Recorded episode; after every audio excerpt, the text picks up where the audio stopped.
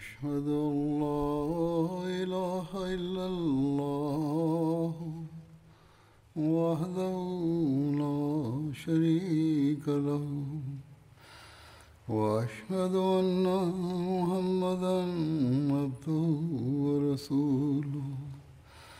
أما بعد فأعوذ بالله من الشيطان الرجيم. بسم الله الرحمن الرحيم. الحمد لله رب العالمين. الرحمن الرحيم. مالك يوم الدين. إياك نعبد وإياك نستعين. اهدنا الصراط المستقيم. صراط الذين أنعمت عليهم. غير المغضوب عليهم ولا الضالين.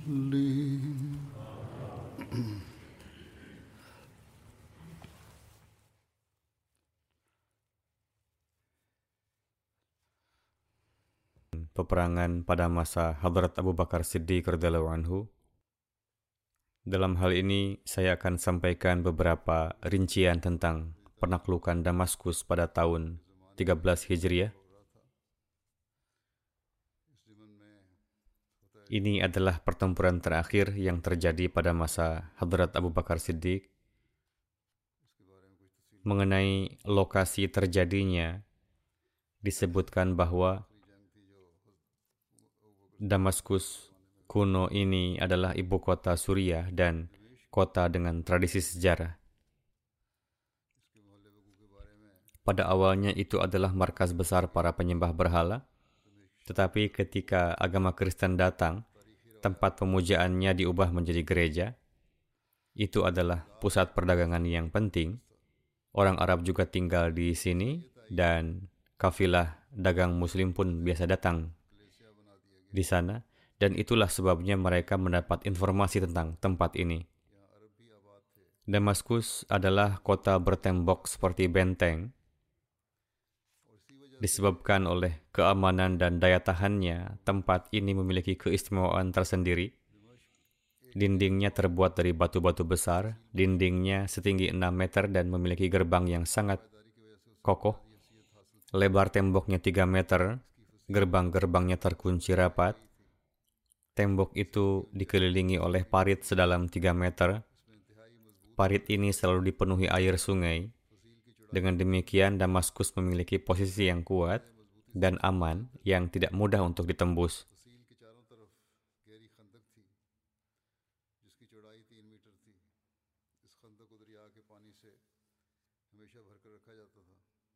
Ketika Hadrat Abu Bakar mengirim berbagai pasukan ke Suriah, beliau mengangkat Hadrat Abu Ubaidah sebagai komandan pasukan dan memerintahkannya untuk menuju Hims.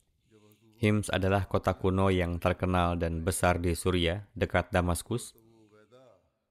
Atas petunjuk Hadrat Abu Bakar, Hadrat Khalid bin Walid mencapai Damaskus dan mengepungnya dengan tentara Islam yang kedua. Penduduk Damaskus memanjati tembok benteng dan melemparkan batu dan panah ke arah kaum muslim. Pasukan muslim menggunakan perisai kulit untuk melindungi diri, Muslim juga menembak mereka dengan panah ketika mendapat kesempatan. Dengan cara ini 20 hari berlalu, tetapi tidak ada hasil yang diperoleh. Penduduk Damaskus berada dalam kesulitan karena terkepung di benteng. Perbekalan di benteng juga hampir habis. Selain itu, ladang penduduk Damaskus berada di luar benteng, sehingga kegiatan bertani mereka terganggu.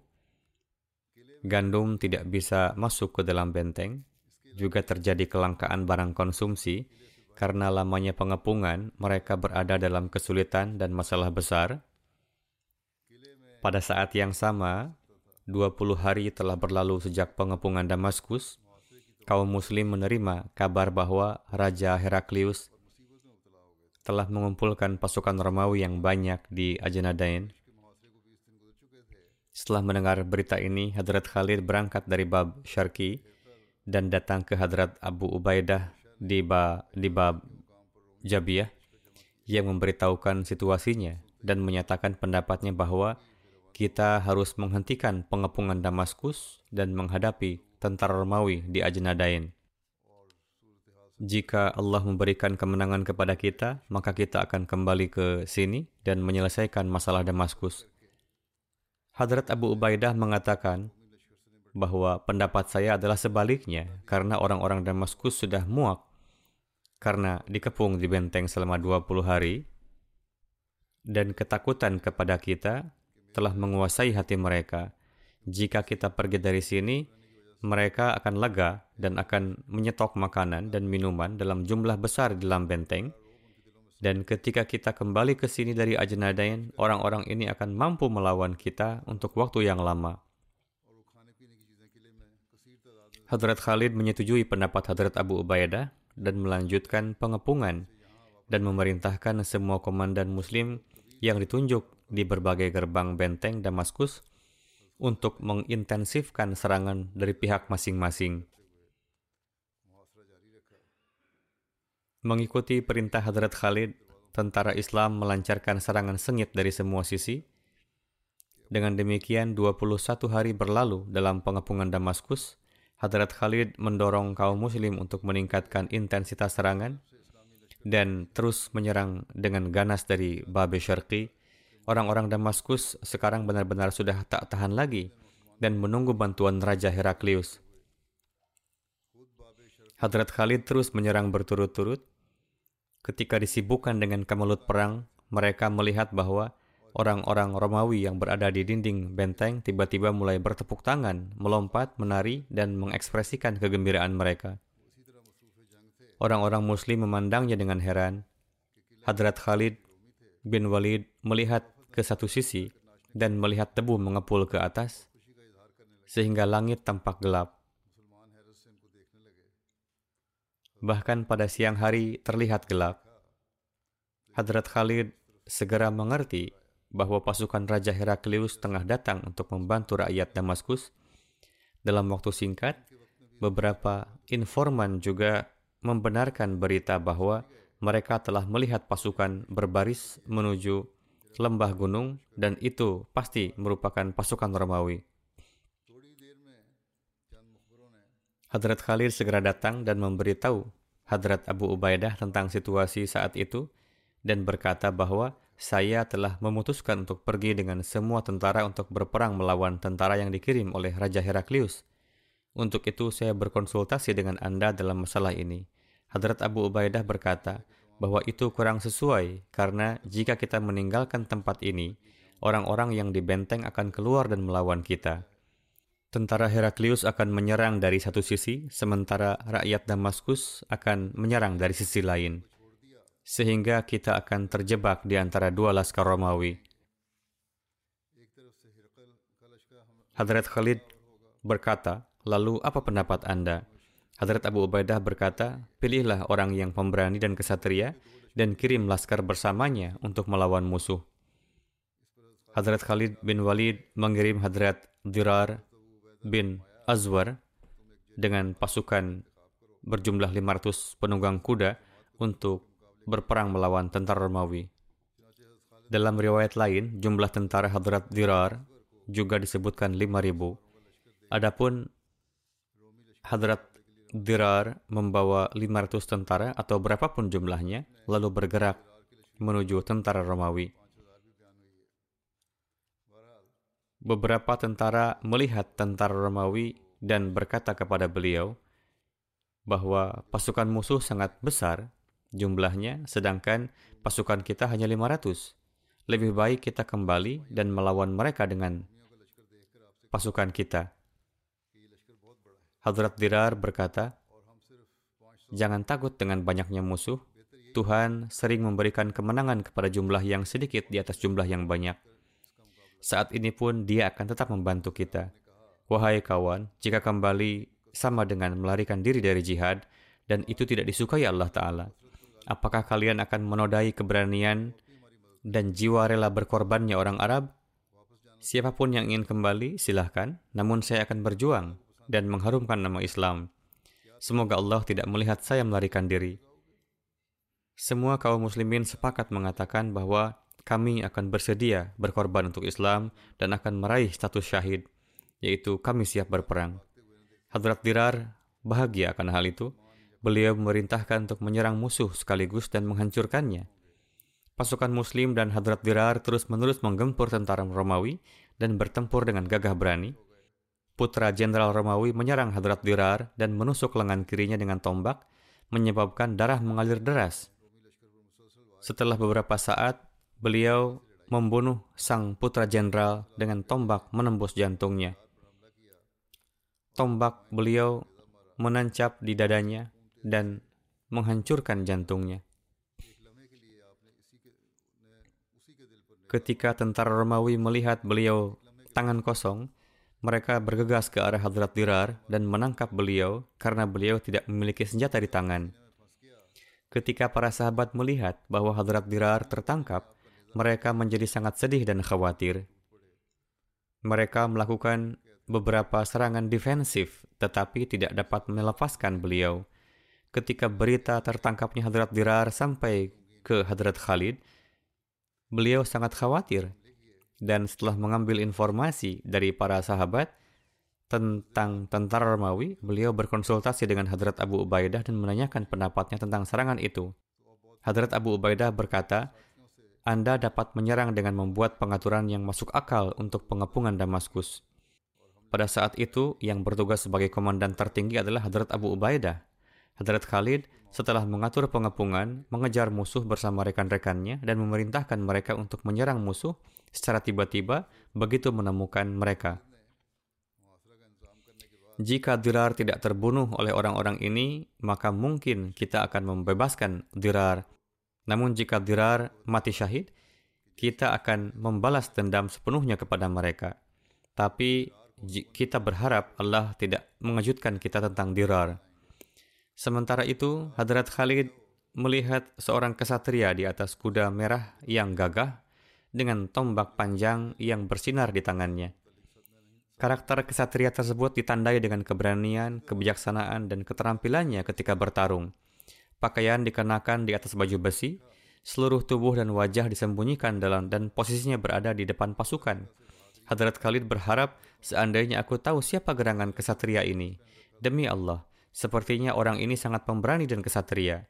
Semua orang mengikutinya di belakang. Ketika tentara Islam pasukan kafir, orang-orang melihat kesatria penunggang kuda itu menyerang orang-orang Romawi seperti elang yang menyambar burung pipit.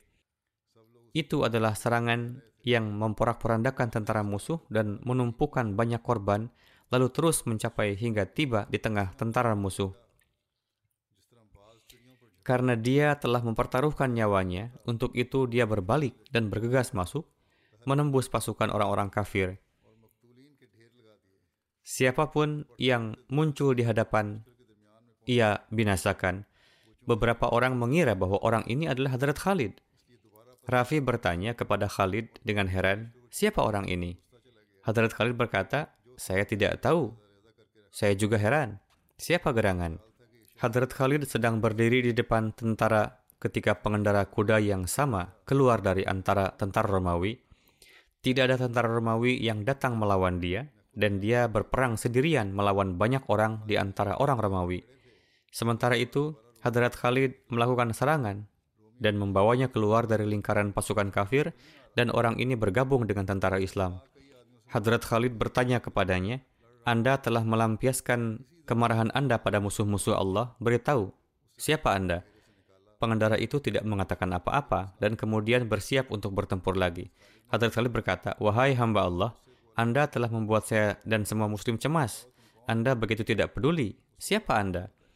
Atas desakan Hadrat Khalid, kesatria itu menjawab, saya tidak menjawab bukan karena ketidaktaatan, melainkan saya merasa malu karena saya bukan laki-laki, saya wanita. Para wanita pun biasa menampilkan contoh keberanian seperti itu. Rasa prihati telah membawa saya ke medan perang ini. Khalid bertanya, wanita mana engkau? Ia berkata, saya saudara perempuan Dirar, Khawla binti Azwar. Ketika saya mengetahui tentang tertangkapnya saudara saya, saya melakukan seperti yang Anda lihat. Hadrat Khalid mendengar ini dan berkata bahwa kita semua harus menyerang bersama. Semoga Allah membebaskan Dirar. Hadrat Khawla berkata, saya juga akan berjuang keras. Kemudian Khalid melancarkan serangan penuh. Pasukan Romawi terpukul mundur dan tercerai-berai. Hadrat Rafi menunjukkan esensi keberanian. Pasukan Muslim sekali lagi siap untuk serangan penuh. Namun tiba-tiba beberapa penunggang kuda dari tentara kafir datang bergegas ke arah mereka mengajukan perdamaian. Hadrat Khalid berkata, beri mereka perlindungan dan bawa mereka kepadaku. Kemudian Khalid bertanya kepada mereka, siapa kalian? Mereka berkata, kami adalah orang-orang dari tentara Romawi dan penduduk Hims menginginkan perdamaian. Hadrat Khalid mengatakan, perdamaian akan dilakukan setelah mencapai Hims. Kami tidak bisa berdamai di sini sebelum waktunya. Tetapi Anda aman. Ketika Allah memutuskan dan kami menang, maka itu akan dibahas di sana. Tolong beritahu saya, apakah Anda tahu sesuatu tentang salah satu pire pemberani, kami yang membunuh putra komandan kalian? Mereka mengatakan bahwa mungkin Anda bertanya tentang orang yang tidak mengenakan pakaian dan telah membunuh banyak orang kami dan membunuh putra kepala suku kami. Khalid menjawab, ya benar. Mereka mengatakan bahwa ketika dia tertangkap dan dihadirkan kepada Wardan, Wardan mengirimnya ke Hims dengan 100 penunggang kuda untuk dikirim ke raja. Khalid sangat senang mendengar ini dan memanggil Hadrat Rafi dan berkata bahwa Anda mengetahui rute jalan dengan sangat baik. Selamatkan Hadrat Dirar sebelum mencapai Hims bersama orang-orang pilihan Anda dan raihlah pahala Anda dari Tuhan.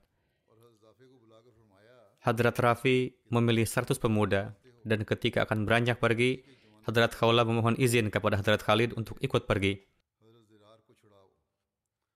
Pasukan dipimpin oleh Hadrat Rafi berangkat ke Hims untuk membebaskan Hadrat Dirar.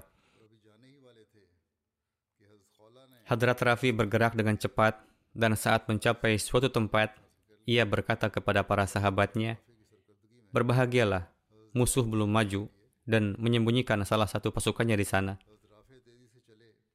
Orang-orang ini dalam keadaan sedemikian rupa sehingga debu tampak berterbangan. Hadrat Rafi memerintahkan umat Islam untuk waspada.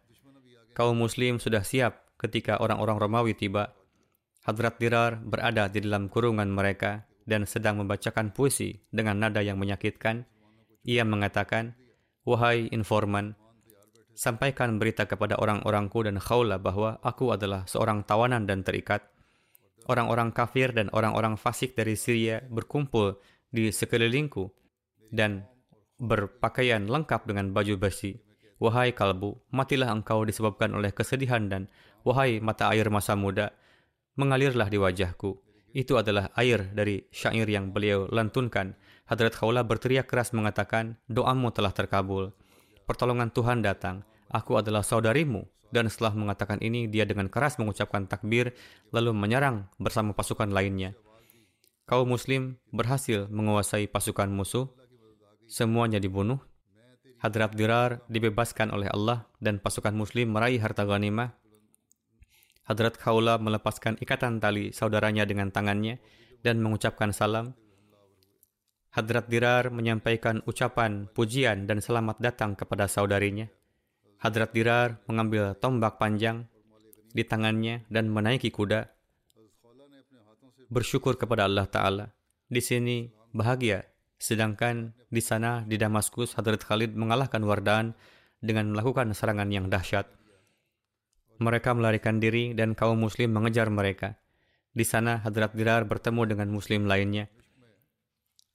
Berita kemenangan itu disampaikan kepada Hadrat Abu Ubaidah.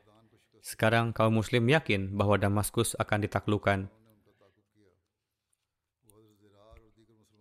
Di sisi lain, tentara Islam tinggal di Damaskus dan pengepungan benteng masih berlangsung, Hadrat Abbad bin Said datang ke Hadrat Khalid dari Basra dan melaporkan bahwa 90 ribu laskar Romawi telah berkumpul di Ajnadain. Hadrat Khalid berkonsultasi dengan Hadrat Abu Ubaidah.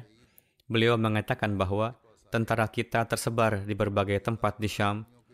Untuk itu, mohon tulislah surat kepada mereka semua agar mereka datang dan menemui kami di Ajnadain dan kami sekarang akan meninggalkan pengepungan benteng Damaskus dan pergi ke Ajnadain. Heraklius telah menerima kabar kekalahan Wardan. Ia pun telah mengetahui perihal terbunuhnya putra Wardan secara rinci. Atas hal ini, Heraklius pun sangat marah kepadanya dan ia menulis, Saya mendapat kabar bahwa kaum Arab yang telanjang dan kelaparan telah mengalahkanmu dan telah membunuh putramu. Tidaklah Al-Masih mengasihimu dan mengasihinya. Jika bukan karena tersohornya keberanian dan kepakaranmu dalam menggunakan pedang, maka aku pasti akan membunuhmu.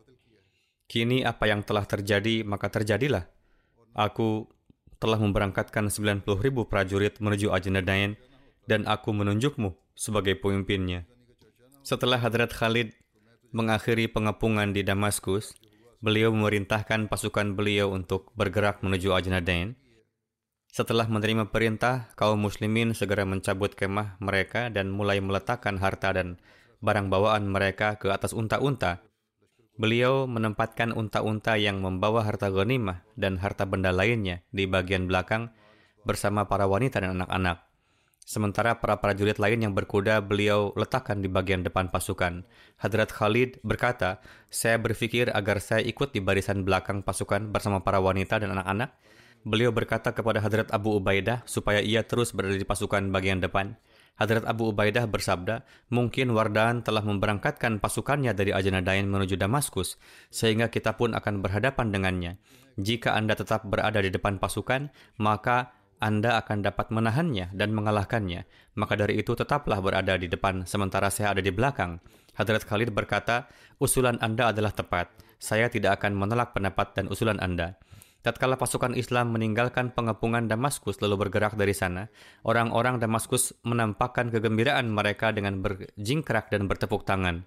Mengenai kembalinya pasukan Islam dari sana, para penduduk Damaskus menyampaikan beberapa pendapatnya. Ada yang berkata, mendengar kabar berkumpulnya pasukan kita yang besar di Ajdain, segenap kaum muslim di negeri Syam pun kembali bersatu bersama pasukannya.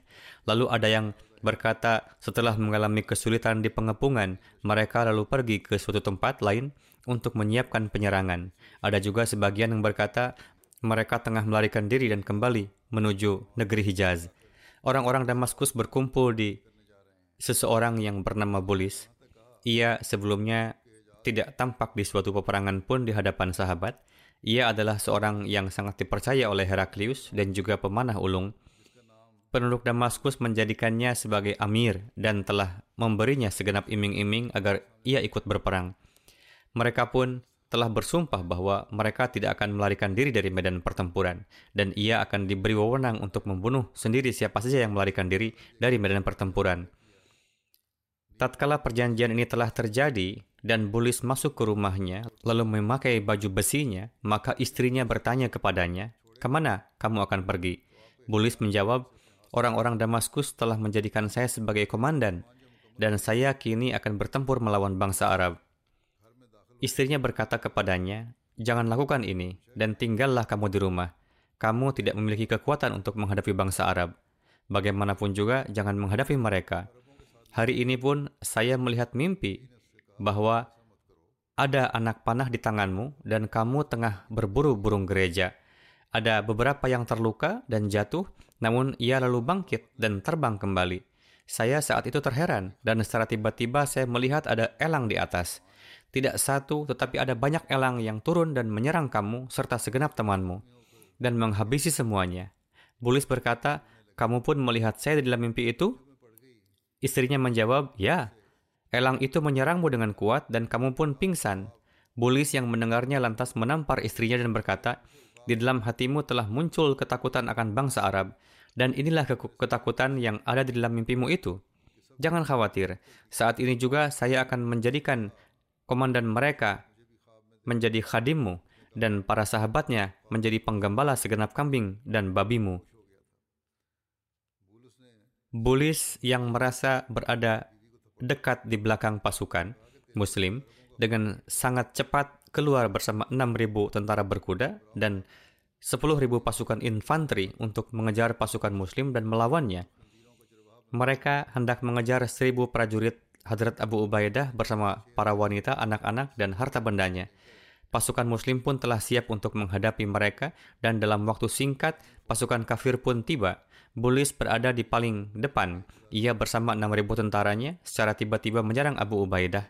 Saudara Bulis yakni Butrus, ia bersama pasukan infanterinya bergerak ke arah para wanita. Ia menangkap beberapa wanita muslim dan mengirim mereka ke Damaskus. Setiba di suatu tempat, ia berhenti untuk menunggu perintah kakaknya.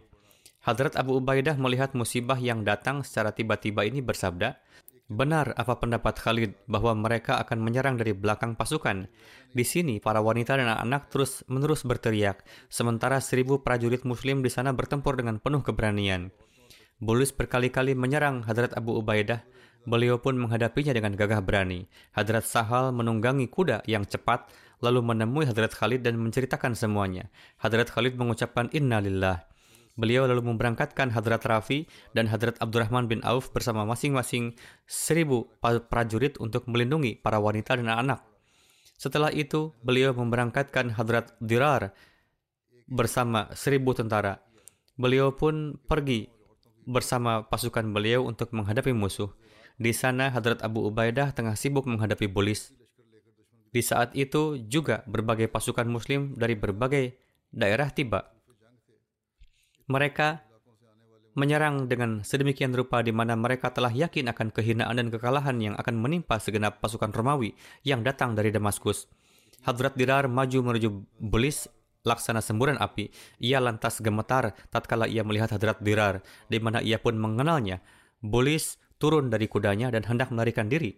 Hadrat Dirar pun mengejarnya dan menangkapnya hidup-hidup lalu menawannya. Di pertempuran ini dari 6.000 tentara kafir hanya tersisa 100 orang saja yang dengan sulit mereka dapat tetap hidup. Hadrat Dirar sangat cemas karena Hadrat Khawla pun telah tertawan. Hadrat Khalid berkata, jangan khawatir, kita telah menawan seseorang yang sebagai gantinya kita dengan mudah akan membebaskan orang-orang kita yang tertawan. Hadrat Khalid mengambil 2000 tentara bersamanya, lalu memberikan seluruh sisa tentara kepada Hadrat Abu Ubaidah untuk melindungi para wanita dan untuk mencari dan membebaskan para wanita muslim yang tertawan. Beliau bergerak dengan cepat dan tiba di tempat di mana musuh menawan para wanita muslim. Di sana Hadrat Abu Ubaidah melihat debu yang berterbangan. Beliau terheran bahwa mengapa sedang terjadi pertempuran di tempat ini. Akhirnya diketahui bahwa saudara Bulis yakni Butrus telah menangkap para wanita dan berhenti di tepi sungai seraya menunggu kakaknya. Dan kini mereka tengah membagi para wanita itu untuk mereka. Butrus terkait Hadrat Khawla berkata bahwa ia adalah miliknya. Mereka menawan para wanita di satu kemah, lalu ia sendiri beristirahat sambil menunggu Bulis. Di antara para wanita itu, mayoritas adalah para wanita pemberani dan prajurit berkuda berpengalaman, yang mana mereka mengetahui setiap jenis peperangan. Mereka semua berkumpul dan Hadrat Khawla menyampaikan kepada mereka semua, Wahai segenap putri kabilah Himir, wahai para pewaris kabilah Tubah, apakah kalian ridho jika kaum kafir Romawi menjadikan kalian sebagai hamba sahaya? Ke mana perginya keberanian kalian dan apa yang terjadi dengan gairat kalian yang sebelumnya terus digaungkan di majelis-majelis Arab.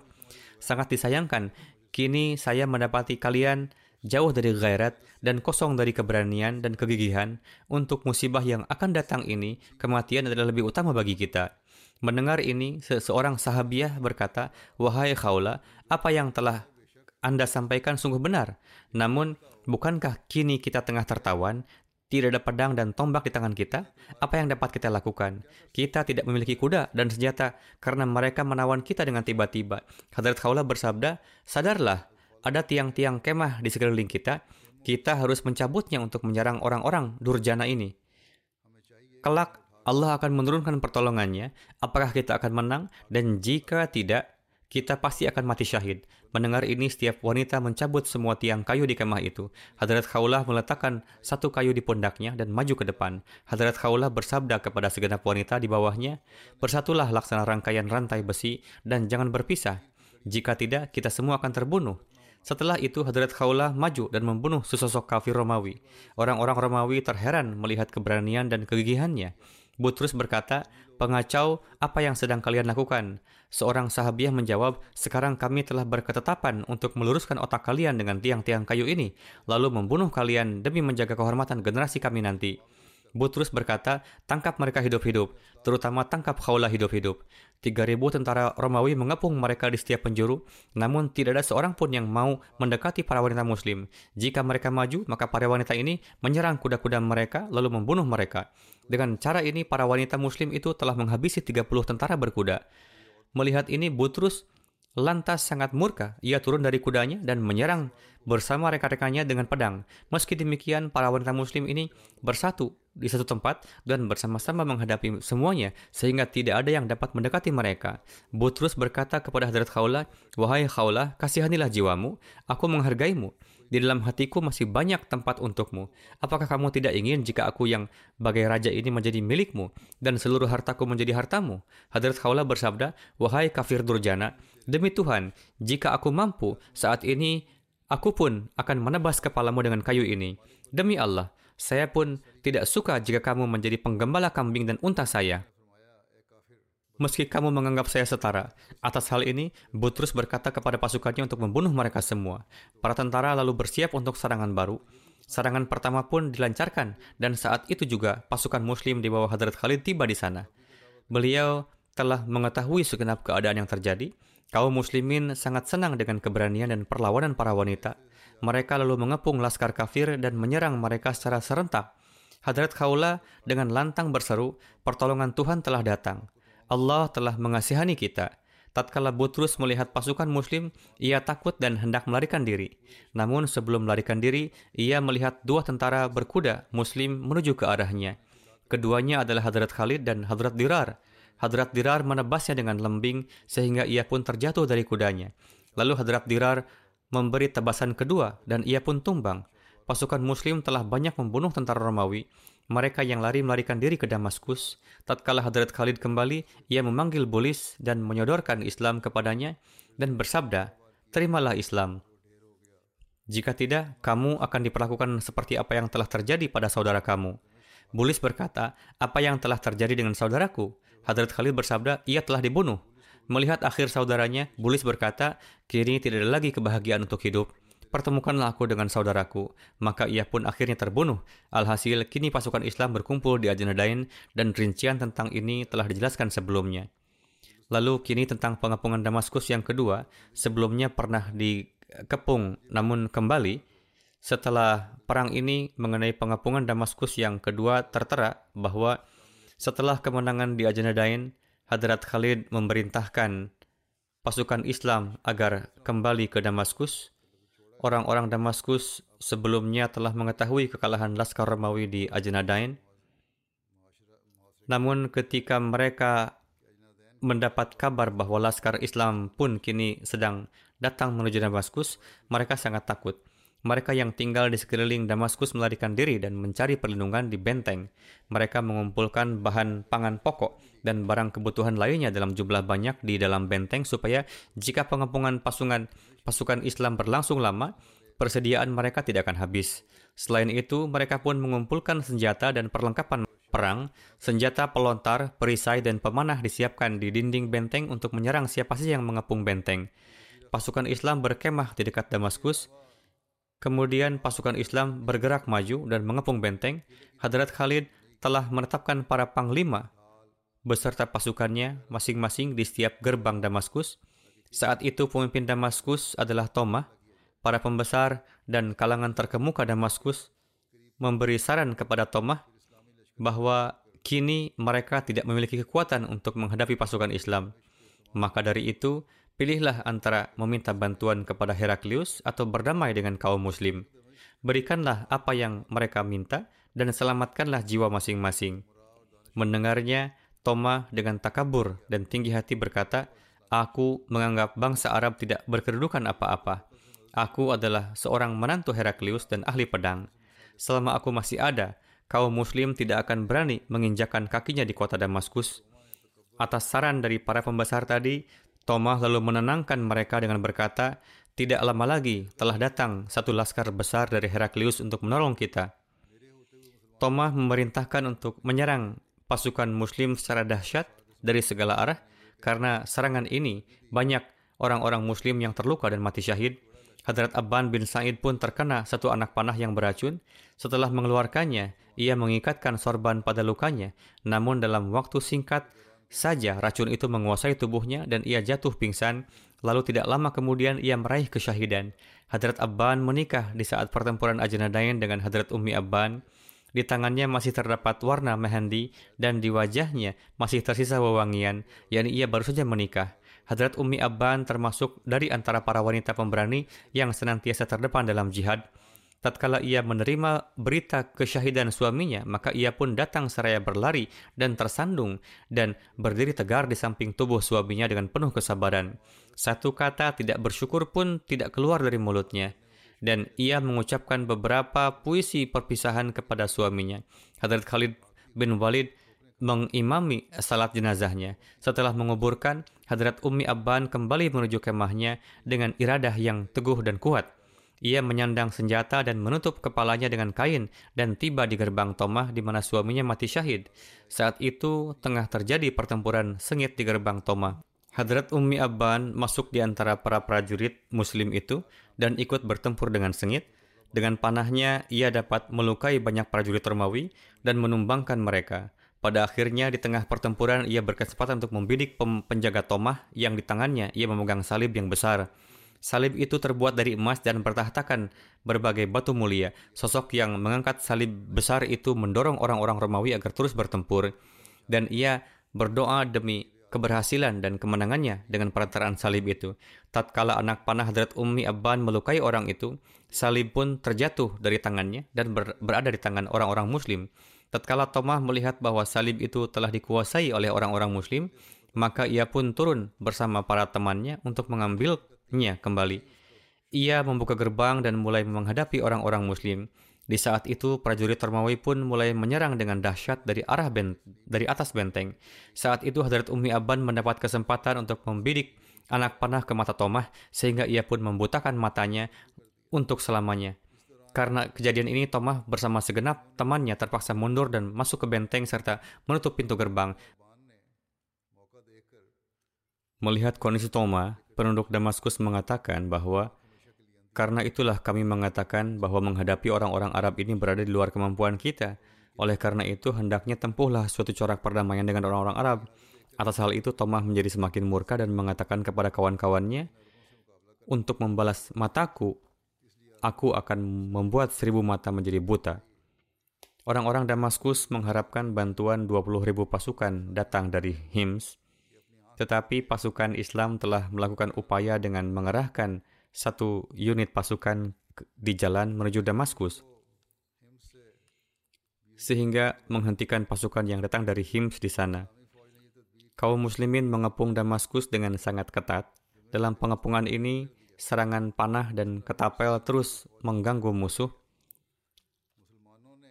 Ketika orang-orang Damaskus menjadi yakin bahwa bantuan tidak dapat menjangkau mereka, maka kelemahan dan kepengecutan timbul di dalam diri mereka, dan mereka menyerah untuk melakukan perjuangan lebih lanjut dan keinginan untuk menaklukkan mereka semakin meningkat di hati kaum muslimin. Orang-orang Damaskus berpikir bahwa umat Islam tidak akan mampu menanggung kesulitan pengepungan yang panjang di kerasnya musim dingin, tetapi umat Islam dengan gagah berani menghadapi situasi tersebut. Rumah-rumah kosong di pinggiran Damaskus digunakan oleh umat Islam untuk beristirahat. Berdasarkan pengaturan mingguan, secara bergantian pasukan yang berada di garis dan ketika mereka berangkat lagi, pasukan lain kembali dan beristirahat.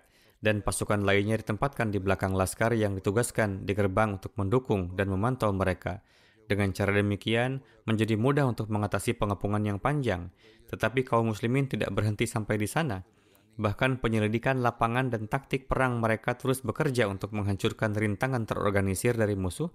Dan dalam jangka panjang, Hadrat Khalid bin Walid berhasil memilih tempat yang cocok untuk memasuki Damaskus. Ini adalah dataran terbaik di Damaskus. Pada tempat ini, air di parit cukup dalam dan masuk dari sana adalah pekerjaan yang cukup sulit. Hadrat Khalid bin Walid menyusun rencana untuk memasuki Damaskus dengan menyambungkan beberapa tali sehingga dengan membuat simpul dapat difungsikan sebagai tangga untuk memanjat tembok benteng dan turun ke Damaskus. Hadrat Khalid bin Walid mendapatkan kabar dari beberapa sumber bahwa telah lahir seorang anak di keluarga Batrik, yakni uskup tertinggi Damaskus, yang merupakan komandan dari 10.000 pasukan Romawi. Dan semua orang, termasuk para pengawalnya, sibuk dalam pesta. Mereka semua banyak makan dan minum, lalu tidur dalam keadaan mabuk dan mengabaikan tanggung jawab mereka. Pada kesempatan tersebut, Hadrat Khalid bin Walid bersama dengan beberapa temannya melintasi parit dengan bertumpu pada kantung-kantung air dan mencapai dinding benteng. Lalu mereka membuat simpul-simpul tali dan mengaitkannya dengan kuat pada dinding tembok sebagai tangga dan menggantungkan banyak tali di, di dinding. Kemudian sejumlah besar orang-orang Islam memanjat tembok dengan bantuan tali, lalu turun ke dalam dan mencapai gerbang. Mereka memotong engsel pintu dengan pedang. Dengan cara demikian, pasukan Islam memasuki Damaskus. Ketika pasukan Hadrat Khalid menduduki gerbang timur, maka orang-orang Romawi dalam kepanikan memohon perdamaian kepada Hadrat Abu Ubaidah di gerbang barat. Padahal sebelumnya mereka telah menolak permintaan untuk berdamai dari umat Islam dan bersikeras untuk berperang. Hadrat Abu Ubaidah dengan senang hati menyetujui perdamaian. Atas hal itu, orang-orang Romawi membuka gerbang benteng dan menyuruh umat Islam untuk segera masuk dan menyelamatkan mereka dari para penyerang di gerbang timur, yakni Hadrat Khalid. Hasilnya adalah kaum muslimin memasuki kota dengan damai melalui semua gerbang, sedangkan Hadrat Khalid memasuki kota dengan berperang melalui gerbang timur. Hadrat Khalid dan keempat pemimpin Islam lainnya bertemu di tengah kota. Meskipun Hadrat Khalid telah menaklukkan sebagian Damaskus dengan berperang, tapi karena Hadrat Abu Ubaidah telah menyetujui perdamaian, maka persyaratan-persyaratan perdamaian juga telah diakui di wilayah yang telah ditaklukkan. Di sini jelas bahwa beberapa sejarawan menyatakan penaklukan Damaskus terjadi di masa kekhalifahan Hadrat Umar, tetapi pertempuran Damaskus ini telah dimulai pada masa kekhalifahan Hadrat Abu Bakar Siddiq. Namun, ketika berita penaklukannya dikirim ke Madinah, Hadrat Abu Bakar telah wafat. Jadi ini adalah pertempuran terakhir di masa Hadrat Abu Bakar.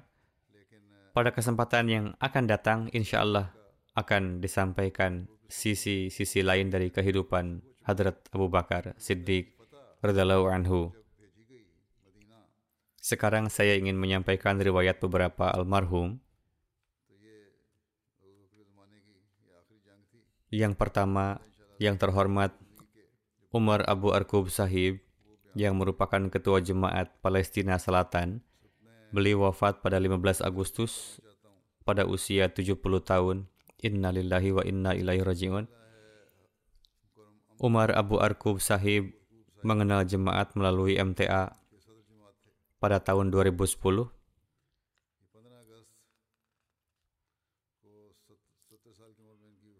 Berkenaan dengan hal ini, beliau mengatakan, Ketika saya pertama kali melihat MTA, saya menyadari bahwa sungguh mereka ini adalah orang-orang yang baik dan saleh. Saya di satu sisi melihat dunia Islam dalam kondisi pembunuhan, perampokan, pencurian, dan saling membenci. Dan di sisi lain, Jemaat Ahmadiyah memberikan ajaran silaturahmi dan menganjurkan salat tahajud dan tilawat Al-Quran. Yang mana ini membuat saya cukup terkesan dan saya mengatakan bahwa inilah jemaat yang benar yang wajib untuk kita ikuti. Kemudian beliau mengatakan, setelah beristikharah, saya menjadi yakin. Lalu saya melihat sebuah mimpi bahwa ini adalah jemaat yang benar. Dan beliau berjanji, saya akan senantiasa menjalin ikatan dengan jemaat ini hingga akhir hayat saya. Almarhum senantiasa melangkah teguh dalam masa-masa yang sulit. Almarhum biasa mengatakan bahwa selama saya masih hidup, saya akan tetap teguh pada janji saya.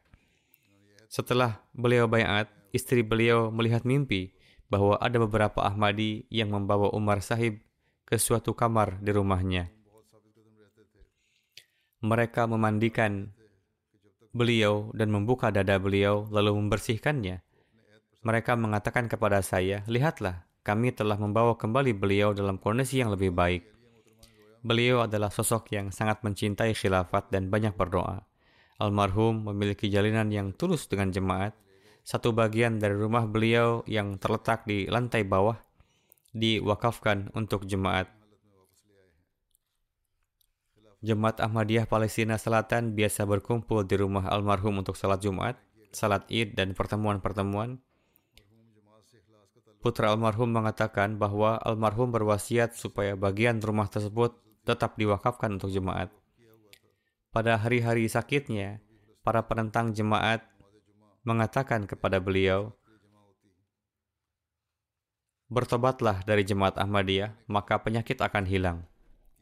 Namun, meskipun demikian, almarhum melakukan perdebatan tablik dengan mereka dan berdebat dengan seseorang yang sangat vokal dalam penentangan dan beliau betul-betul membuatnya bungkam sehingga tidak bisa menemukan jawaban apa pun. Karena beratnya penyakit, almarhum harus dipindahkan ke ICU keesokan harinya.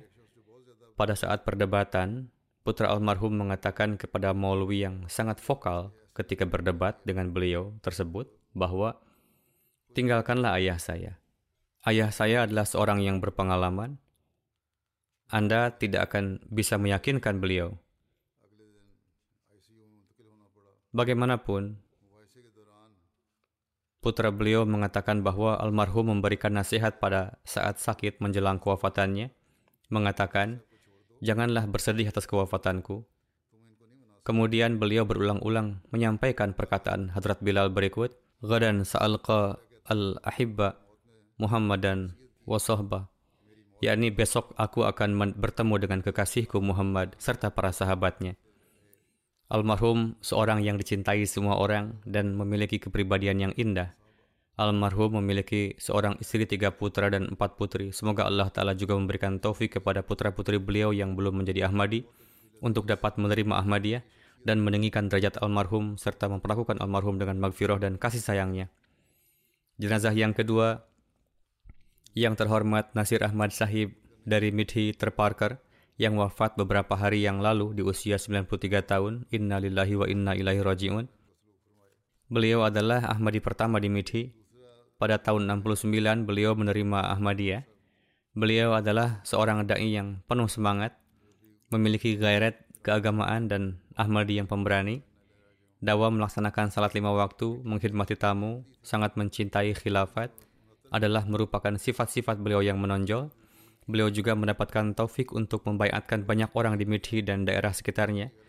Masjid pertama di Midhi dibangun di atas lahan pemberian beliau. Beliau menghadapi penentangan yang keras dari keluarga dan kaum kerabat beliau, khususnya ketika tiba saatnya pernikahan anak-anak beliau. Kaum kerabat beliau memberikan tekanan yang kuat untuk mencegah pernikahan dengan sesama Ahmadi di luar keluarga mereka. Beliau diboykot. Mereka juga tidak hadir dalam pernikahan anak-anak beliau. Namun, dengan karunia Allah Ta'ala yang khas, meskipun adanya penentangan, beliau menikahkan semua anaknya dengan sesama Ahmadi. Beliau memberikan perhatian yang istimewa terhadap tarbiyat anak-anak beliau. Beliau mengajarkan Al-Quran kepada semua anaknya dan mendisiplinkan mereka dalam salat. Beliau memakaikan burkah kepada para wanita dalam keluarga beliau yang sebelumnya beragama Hindu dan memiliki gaya berpakaian tradisional. Suatu kali Hadrat Khalifatul Masih yang keempat rahimahullah memberikan pujian kepada beliau dengan bersabda, jika di setiap center jemaat kita menciptakan satu sosok seperti Nasir Sahib, maka pasti kita akan meraih kesuksesan. Di antara yang tinggalkan antara lain dua putra dan empat putri, beberapa putra beliau juga tengah mengkhidmati agama sebagai wakaf zindagi. Semoga Allah Ta'ala meninggikan derajat almarhum. Jenazah yang ketiga, Malik Sultan Ahmad Sahib, mantan muallim wakfi jadid yang wafat beberapa hari yang lalu di usia 84 tahun. Inna lillahi wa inna ilaihi raji'un. Beliau lahir di Pakka, Nesoana, distrik Jang pada tahun 38. Beliau seorang Ahmadi keturunan. Ahmadiyah masuk ke dalam keluarga beliau melalui ayahanda beliau yang terhormat Syahzada Sahib Al-Ma'ruf yang datang ke Kadian di masa Hadrat Muslim Ma'ud dan berbaiat. Setelah menempuh pendidikan hingga sekolah menengah, beliau mengajukan permohonan untuk berkhidmat di bawah Wakfi Jadid pada tahun 60. wakaf beliau diterima. Kemudian ketika Hadrat Khalifatul Masih yang keempat rahimahullah menjabat sebagai in charge wakfi jadid, almarhum mendapatkan tarbiyat dari beliau dan setelah beberapa waktu mendapatkan tarbiyat dari sana. Pada tahun 60 beliau ditugaskan sebagai muallim. Beliau dikirim ke berbagai daerah di Terparkar. Beliau melaksanakan tugas dengan baik. Beliau juga ditugaskan ke daerah-daerah lainnya di Pakistan. Masa pengkhidmatan beliau lebih dari 38 tahun. Beliau melaksanakan tugas yang diamanahkan dengan sangat baik.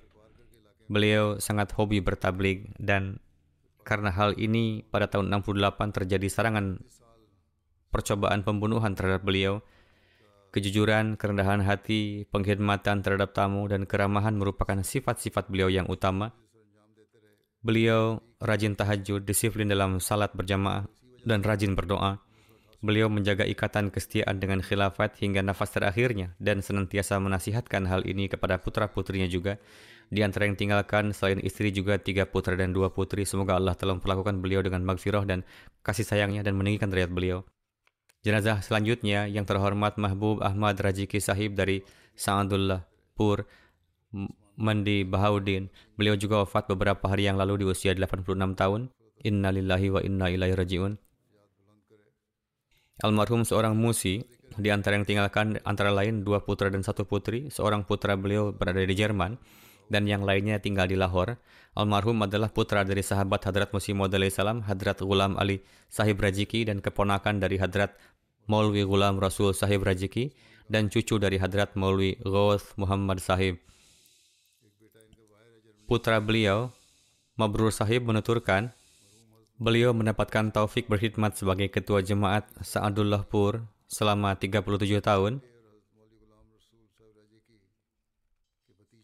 Beliau sangat rajin berdoa, sangat mencintai Hadrat Rasulullah dan Hadrat Masih Maud salam Beliau sangat mencintai khilafat dan seorang khadim jemaat yang pemberani. Beliau tiga kali mendapatkan taufik di penjara di jalan Allah. Di samping disiplin dalam salat lima waktu, beliau juga secara dawam melaksanakan salat tahajud yang lama. Pada banyak kesempatan, Allah Ta'ala menganugerahkan pengabulan doa yang cepat kepada beliau. Beliau juga seorang yang mendapatkan ru'ya dan kasyaf. Ketika menjalani masa penahanan, beliau beberapa kali mendapatkan mimpi bahwa di hari ini akan mendapatkan kebebasan atau di waktu tertentu akan terjadi peristiwa ini dan demikianlah yang terjadi. Pada siang hari beliau sibuk dalam membaca salawat dan berdoa, bahkan seseorang menulis bahwa suatu hari beliau datang untuk salat subuh.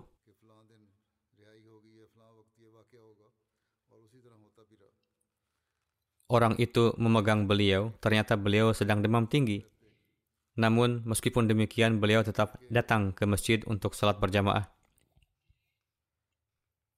Kondisi jalinan beliau dengan MTA dan kecintaan terhadap khilafat sedemikian rupa, sehingga beliau menyimak MTA dengan volume tinggi.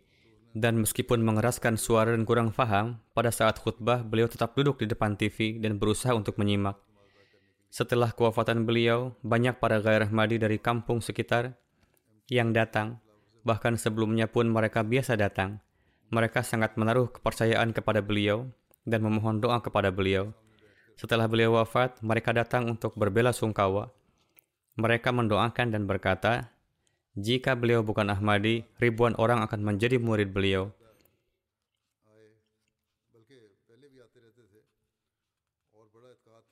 Beberapa gairah Ahmadi juga menceritakan beberapa contoh peristiwa pengabulan doa-doa beliau. Semoga Allah Ta'ala memperlakukan beliau dengan magfirah dan kasih sayangnya, meninggikan derajat beliau dan memberikan taufik kepada anak keturunan beliau untuk dapat meneruskan kebaikan-kebaikan beliau.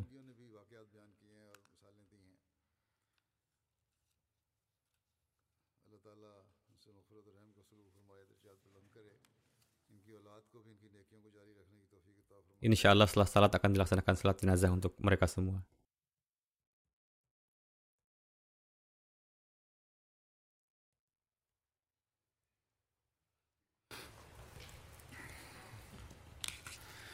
یہ سب جو نماز انشاءاللہ نمازوں کے بعد ان کے جماعت جنازہ ادا کی جائے گی۔ الحمد للہ الحمد للہ نحمده ونستعینه ونستغفره ونؤمن به ونتوكل عليه ونعوذ بالله من شرور أنفسنا ومن سيئات أعمالنا من يهده الله فلا مضل له ومن يضلل فلا هادي له. ونشهد أن لا إله إلا الله ونشهد أن محمدا عبده ورسوله. عباد الله رحمكم الله. إن الله يأمر بالعدل والإحسان وإيتاء ذي القربى وينهى عن الفحشاء والمنكر والبغي يعظكم لعلكم تذكرون. اذكروا الله يذكركم وادعوه يستجب لكم ولذكر الله أكبر